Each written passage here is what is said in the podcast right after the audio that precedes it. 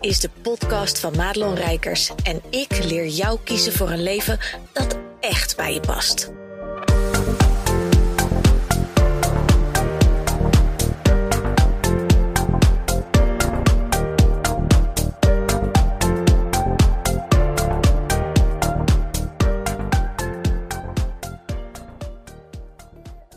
Hey, wat fijn dat je er weer bent.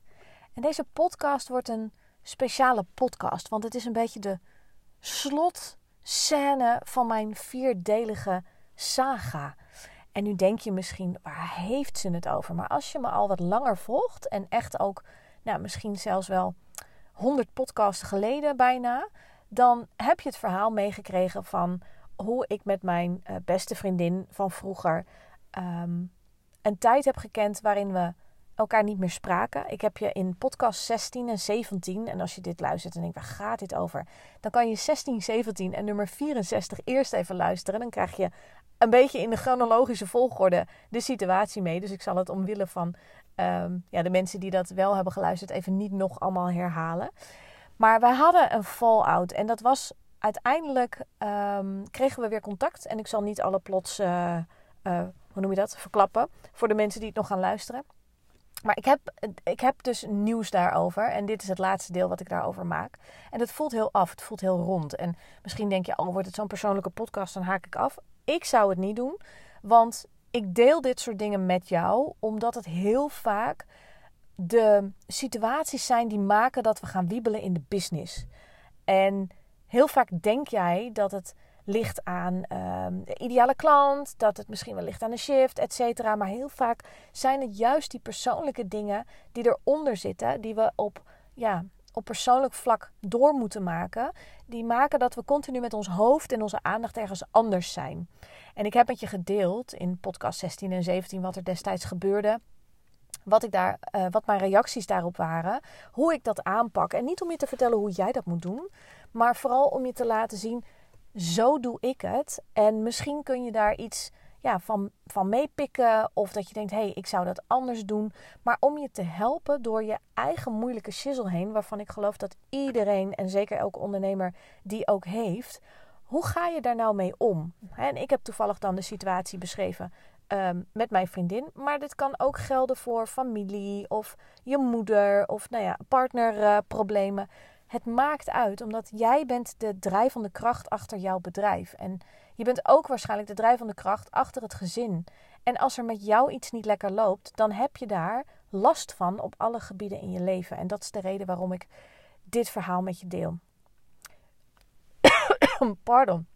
Sorry dat ik in je oor hoest. Um, ik, uh, het, het, was een beetje raar gegaan. We hebben natuurlijk een goed gesprek gehad. En nou ja, daarna hebben we het contact weer wat opgepakt. Maar uiteraard, en dat kun je begrijpen, ging het niet meer helemaal zoals dat altijd is gegaan. En um, voor mij was het heel belangrijk. Ik heb in de tijd dat wij elkaar niet spraken, ben ik uh, onder andere met Suzanne Beukema gaan werken. Heb ik heel veel persoonlijke dingen op weten te lossen, aan weten te kijken. Dus ik ben een beetje door een golf gegaan om steeds meer mezelf te worden. En ben dus ook niet meer de persoon die zij destijds achterliet. En dat, dat merkte ik al dat daar ja, een, een hoe noem je dat, een, een wrijving ging zitten. En niet een hele merkbare wrijving, maar er was een afstand. En die konden we op de een of andere manier niet heel lekker overbruggen. En ik dacht eerst van wel. En dat maakte dat mijn uh, judgment, mijn, mijn intuïtie, dat het een beetje ver, ja, hoe noem je dat? Uh, in, in de mistigheid bleef. Omdat ik ook zo graag wilde dat dat contact weer hersteld was. We hadden 35 jaar vriendschap. Dat geef je niet zomaar op. Dus we hebben uh, nou ja, wat contact heen en weer. En we hebben, we, er is natuurlijk nog een, een, vriendin met wie we eigenlijk een soort drie uh, eenheid ehm, vormden. Wij zaten met z'n drie ook echt op de basisschool en dat soort dingen. En met die andere vriendin hebben we natuurlijk nog wel contact. Want dat staat allemaal los van elkaar. Maar de, ja, het voelde al een beetje dat ik dacht, ik weet niet of het hem gaat worden. En volgens mij heb ik het zelfs in de in podcast 64 ook uh, gezegd, maar dat weet ik niet helemaal zeker meer. Ik voelde al een beetje, ik weet niet of dit wat gaat worden. Toen was zij op een gegeven moment jarig. En uh, dat was net in de tijd, mijn moeder was net uit het ziekenhuis. Uh, mijn, schoonmoeder die was bij ons even in huis een paar weken. Dat zijn allemaal tijden waarin het voor mij pittig is. Omdat ik natuurlijk ook mijn eigen dingetjes wil doen. Ik heb tijd voor mezelf nodig. Ehm, er werd aan alle kanten uh, ook over mijn grenzen gegaan. Wat ik zelf natuurlijk toeliet. Daar heb ik ook een podcast over opgenomen in die tijd. Ik liet het allemaal een beetje uit mijn handen glippen. En ik probeerde haar te bellen op haar verjaardag. En ik kreeg haar niet te pakken. Dus toen heb ik een voiceberichtje gedaan. Toen heb ik gezegd, nou ik bel je op een ander moment nog even. Um, zo en zo en zo. Dus ik had even verteld wat er aan de hand was. En daar kreeg ik een reactie op die uh, beleefd was. Maar die ik ook niet meer gewend was ja, van hoe zij dat normaal deed. En zij is natuurlijk ook veranderd. Hè? Het is ook niet meer dezelfde persoon die zij toen was. Maar ja, er was iets dat ik dacht, oh daar gaan we weer. Ken je dat? Dat je dan dat je dan ergens al voelt, dit gaat hem niet worden. En vervolgens heeft het leven me weer helemaal in een stroom meegenomen. Want mijn moeder kwam natuurlijk nog een keer in het ziekenhuis. Uh, de schoonfamilie was nog een keer, uh, stonden die op de stoep. Er waren nog veel meer dingen waar ik zelf doorheen mocht bewegen. Wat gewoon heel veel van mijn tijd en aandacht heeft gevraagd. En ook gewoon business-wise. Hè. Je hebt natuurlijk meegekregen dat ik zelf een shift heb gemaakt. Dat ik echt de personal coaching van ondernemers uh, doe. Dat ik met mijn oliën, die moesten daar een plek in vinden. Gewoon de dingen waar ik zielsgelukkig van werd. Maar die natuurlijk op het moment dat je in zo'n transformatie zit um, wel gewoon pittig zijn, emotioneel zijn. En ook voor mij. daar heb ik echt alle zeilen bij moeten zetten om te blijven staan. En om ervoor te zorgen dat ik steeds weer terugkwam bij mezelf. Wat wil ik? Wat voelt er goed? En steeds weer die intuïtie aan het stuur laat in plaats van mijn eigen emoties. En daarom hamer ik ook zo op dat stuk altijd. Uh, want het fokt gewoon een heleboel op. Ik zeg het je. Op het moment dat je de emoties aan het stuur zet, dan ga je zelf op de bijrijderstuur zetten. En, en wat er dan gebeurt is geen magie, maar dat is gewoon pure hel. Dus um, alles op alles gezet om dat op een goede manier, om mezelf door die periode heen te loodsen. En ik ben het eigenlijk daarna ook gewoon vergeten. Maar dat komt omdat je waarschijnlijk gewoon energetisch, ik in ieder geval, afstand hebt genomen van die situatie en dus ook van haar. En daardoor verdwijnt iemand dus letterlijk uit mijn aura. Nou, kunnen we van alles van vinden. Ik vond er zelf ook wat van. Want af en toe dan dacht ik ineens, hé, hoe zou het met haar zijn? Maar dan voelde ik ook niet de neiging om te gaan bellen. Want iets in mij bleef maar zeggen, het gaat hem niet worden. Dus ik heb het maar gewoon gelaten. En dat zei ik vroeger tegen mijn klanten ook. Hè. Soms hoef je gewoon niks. Je hoeft mensen niet uit je aura te gooien. Je hoeft ze geen brief te schrijven. Je hoeft ze niet uh, van je telefoon te verwijderen. Soms mag je ook gewoon niks doen. En gewoon even kijken wat er gebeurt. Want heel vaak bloeden bepaalde dingen dood. En ja, dat scheelt je een heleboel tijd en moeite om daar nog energie in te steken. Waarom zou je dat doen? En het is natuurlijk een hele mooie les hoor. Als je uh, heel bewust van mensen afscheid gaat nemen. En dat is ook heel netjes dat de ander ook weet, hè, we gaan afscheid nemen. Maar moet dat altijd? Ja, ik vind van niet. Maar dit was wel een andere situatie. Nou, wat gebeurt er? Ik zat samen met die andere vriendin en mijn former best friend. Uh, zaten we natuurlijk ook weer in een nieuw appgroepje. Nadat we allemaal weer eh, bij elkaar waren geweest. En uh, ja, daar was al niet heel veel in. Maar wat bleek nou? Krijg ik dus vanmorgen, en I shit you not, dit wordt een heel, heel gek verhaal. Ik ben er nog een beetje flabbergasted van. Vanmorgen kreeg ik een berichtje van die andere vriendin die zei: Hey, heb jij dat gezien? En toen ging ik kijken en toen was die uh, former best friend was dus uit die groep gestapt. Maar dat was al ergens in augustus of zo. Dus ik dacht, ja, dat snap ik. Weet je, ik, eh, als ik niks meer zou horen van mensen, zou ik ook zeggen: ja, wat, wat, wat de bloody hell moeten we nog met elkaar in een appgroep? Dus no problem, weet je.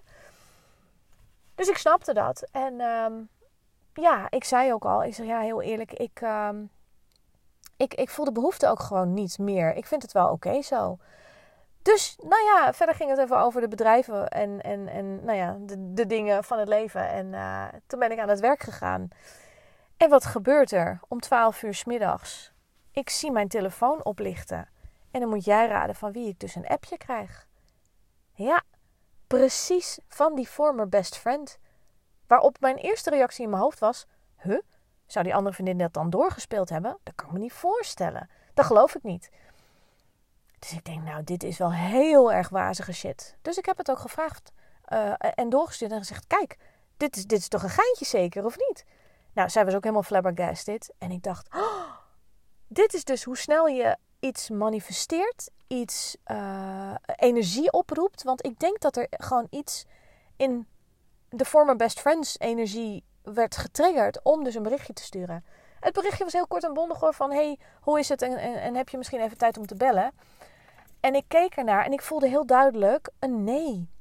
Uh, nee, ook op de tijd. Want, want toevallig treft ze me ook in een tijd waarin het gewoon even heel druk is. Waarin ik in een voorbereiding zit voor een truffelceremonie. Die ga ik donderdag uh, doen. En dat is voor mij uh, overmorgen als ik deze podcast opneem. En voor jou was het vorige week. Dus dan kan je me nog eens vragen, hoe was het? maar ik ga daar vast nog wel een aparte podcast voor over opnemen. Want het is me een journey, nu al. Oh dear, oh dear, oh dear. Um, maar goed, wat ik hoor van de meeste mensen die dat doen, is dat ze de eerste paar dagen toch niet echt de woorden ervoor hebben. Dus wie weet kan het even langer duren, maar die podcast die gaat er zeker komen. Maar goed, dat, dat traject waar ik dat uh, in doe, want het is, het is niet alleen maar een ceremonie, het is een heel traject. Dat doe ik met Celestial Ceremonies, met Angela van de ploeg. Zo'n tof wijf ook. Uh, ja, dat vraagt echt gewoon zes weken ook van mijn tijd, van mijn dedication. Van gewoon uh, ook in mezelf zakken nog meer. Uh, en tijd vrijmaken om uh, te schrijven, te, te mijmeren, te, intenties te zetten. Maar ook gewoon op te letten met ja, wat ik wel en niet mag eten. Nou, je kent mij, dat is een drama. Uh, want ik ben een Bourgondier, dus ik wil gewoon eten de fuck ik zin in heb. En dat gaat nu even niet. En dat is dan in principe sowieso twee weken voor de ceremonie. Hè, dat je geen nou ja, ik zal er niet te veel over uitweiden. Maar voor mij is het gewoon ook een puzzeltocht elke dag. Van oké, wat ga ik dan koken? Omdat ik heel gewend ben. Ik ben echt een vleesmens. Dus vlees is een beetje mijn uh, basis voor de maaltijd. Dat is al beter geworden hoor met de jaren. Maar um, uh, ja, het vraagt gewoon veel van mijn tijd en aandacht om dat te plannen. Want dat is gewoon het allerbelangrijkste. Wil ik alles uit dit traject halen? En ik ben zo, zo, zo toegewijd om alles uit die ceremonie te halen. Dat ik dat, uh, ja, daar ben ik toe bereid. en voor de mate waarin je me kent, ik drink al uh, anderhalve week, straks twee weken geen wijn. En ik moet nog vier weken microdosen, mag ik ook geen wijn. Dus even handjes omhoog voor Madelon Rijkers, hoe toegewijd ze is. Nou, maar goed, zij treft mij dus in een tijd waarin het um, druk is. Dus ik had ook niet echt tijd om te bellen. En ik had dus ook geen zin om te bellen. Want ik dacht ook letterlijk, wat gaan wij elkaar nog, wat gaan we nog delen? Want we kunnen weer een heel moeilijk gesprek gaan voeren over: hey, waarom hebben we elkaar al, al een half jaar weer niet gesproken of gehoord? Um, dan gaan we weer een soort van ladida goed maken. En, en dan gaat dit proces weer uh, voort. Want er is niet zo heel veel veranderd. En dat had alles te maken ook met, en dat, dat heb ik in die eerste twee podcasts vooral uitgelegd, in podcast 16 en 17, dat de verwachting van de vriendschap gewoon anders was. En ik kon niet geven wat zij nodig had. Of wat zij dacht nodig te hebben. Of wat ze wilde. En ik was daar ook niet meer toe bereid.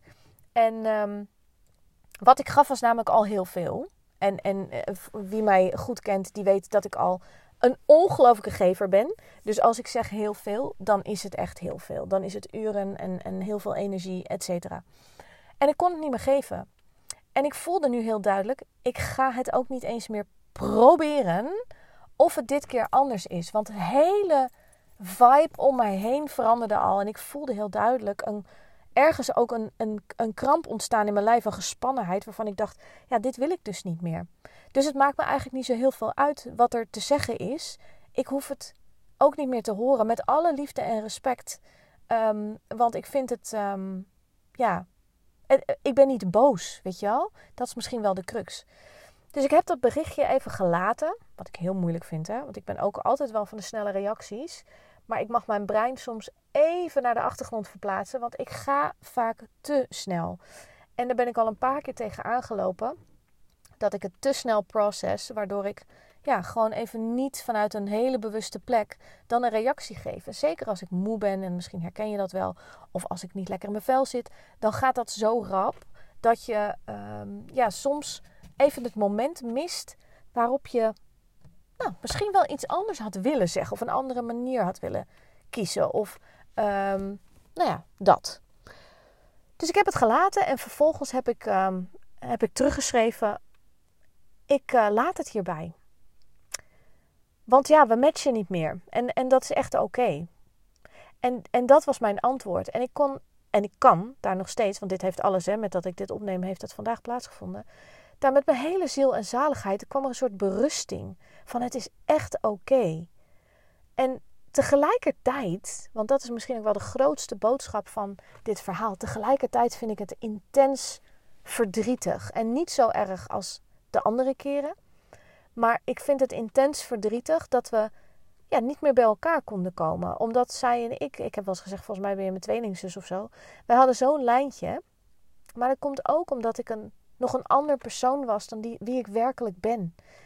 En mijn klanten die weten dat ik altijd zeg, jouw een derde van de mensen, die kan jou pas vinden als je je ware gezicht laat zien. dat is de regel dat een derde van de mensen op de wereld jou gewoon een kutwijf vindt. Een derde van de mensen op de wereld, die maakt het niet zoveel uit of je er bent of niet. Die vindt het allemaal prima. En een derde van de mensen op de wereld vindt jou fantastisch. En om die tribe te vinden, waarin je elkaar gewoon begrijpt, waarin ehm, dingen lopen, waarin je gesupport voelt, et cetera. Ehm, waar je, mensen waar je gewoon bij wil zijn en zij bij jou willen zijn. Dat is best wel een opgave. En, en je denkt soms dat je je een derde gevonden hebt, maar dat heb je gevonden op basis van het masker wat je al heel lang draagt. En omdat ik natuurlijk heel erg bezig ben geweest en, en nog steeds heel erg ben met maskers afdoen, met conditioneringen van me afwerpen, met ehm, echt mijn, mijn eigen ik naar boven werken, wie ik tot op mijn diepste niveau ben. En zelfs die laagjes kun je er in dit leven niet eens afpellen. Maar ik ga wel een goede poging wagen, kan ik je vertellen. Dat blijkt dus niet meer te matchen met mensen die niet ehm, ook datzelfde doen. Of op een ander level doen. Want ik wil niet pretenderen te zeggen dat ze dat niet doet, die voor mijn best friend. Maar ik weet wel dat, dat er gewoon een energie is die niet meer matcht. En dat is echt oké. En tegelijkertijd vind ik het dus heel verdrietig. En zal ik er ook nog om rouwen. Want het is nu echt. Het heeft nu echt een einde. En dat was.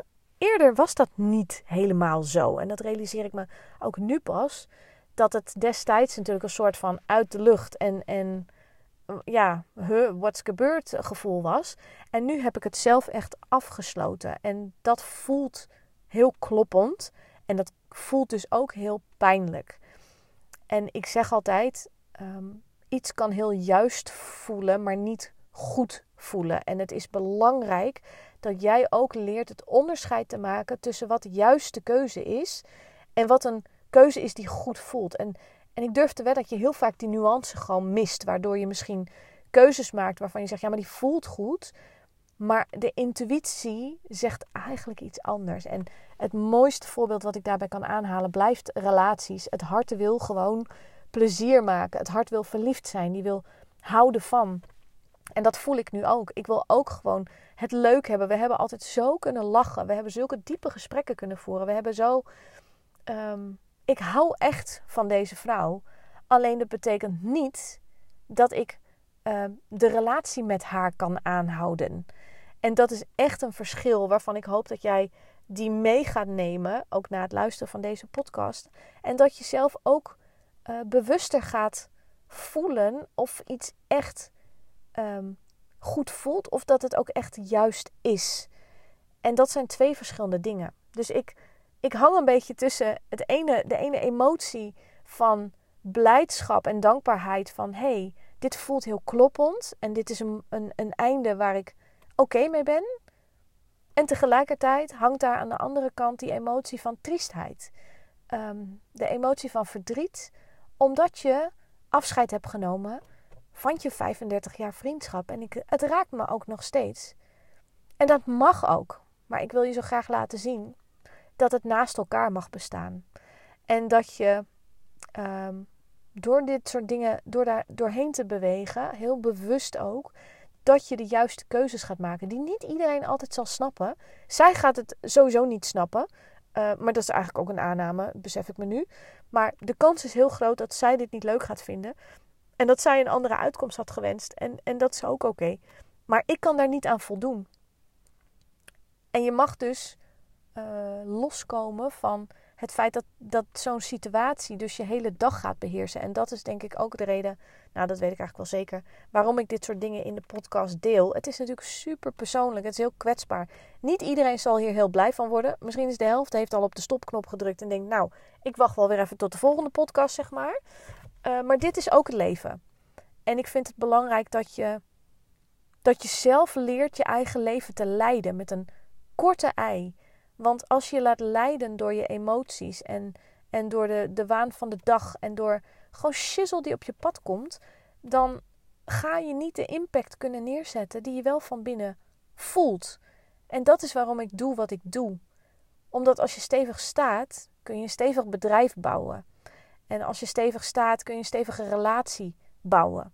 En daar heb je altijd weer andere mensen voor nodig in de vorm van een partner, klanten, vrienden, etc.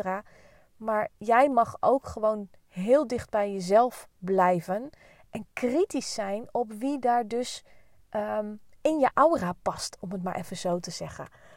En ik hoop dat ik met deze podcast je nou ja, heb mogen inspireren, mogen raken. Dat er misschien zelfs een situatie is waarin je denkt: hé, hey, ik loop hier ook tegenaan en dit helpt mij weer om een, um, ook een keuze te maken die ik moeilijk vind. Ik zou het heel fijn vinden ook als je dat met me wilt delen, want hè, dat voelt ook niet heel only the lonely. Maar ik vind het ook fijn, misschien kan ik nog iets voor je betekenen. Ik doe dat altijd graag. En ik vind het gewoon fijn om te horen dat je deze podcast luistert. Want het is ook altijd een beetje gek dat ik dit verhaal zit te vertellen tegen mijn microfoontje. Terwijl ik weet en ik voel dat jij luistert. Dus daarom voelt het ook alsof je nu naast me zit en ik het met je kan delen. Dus dank je wel daarvoor, voor je tijd en voor je aandacht. En uh, nou, laat me weten wat je aan deze podcast hebt gehad. Goed dat je luisterde naar deze podcast. Wil je meer van mij weten? Check dan snel mijn Instagram of kijk op www.maatloonrijkers.nl.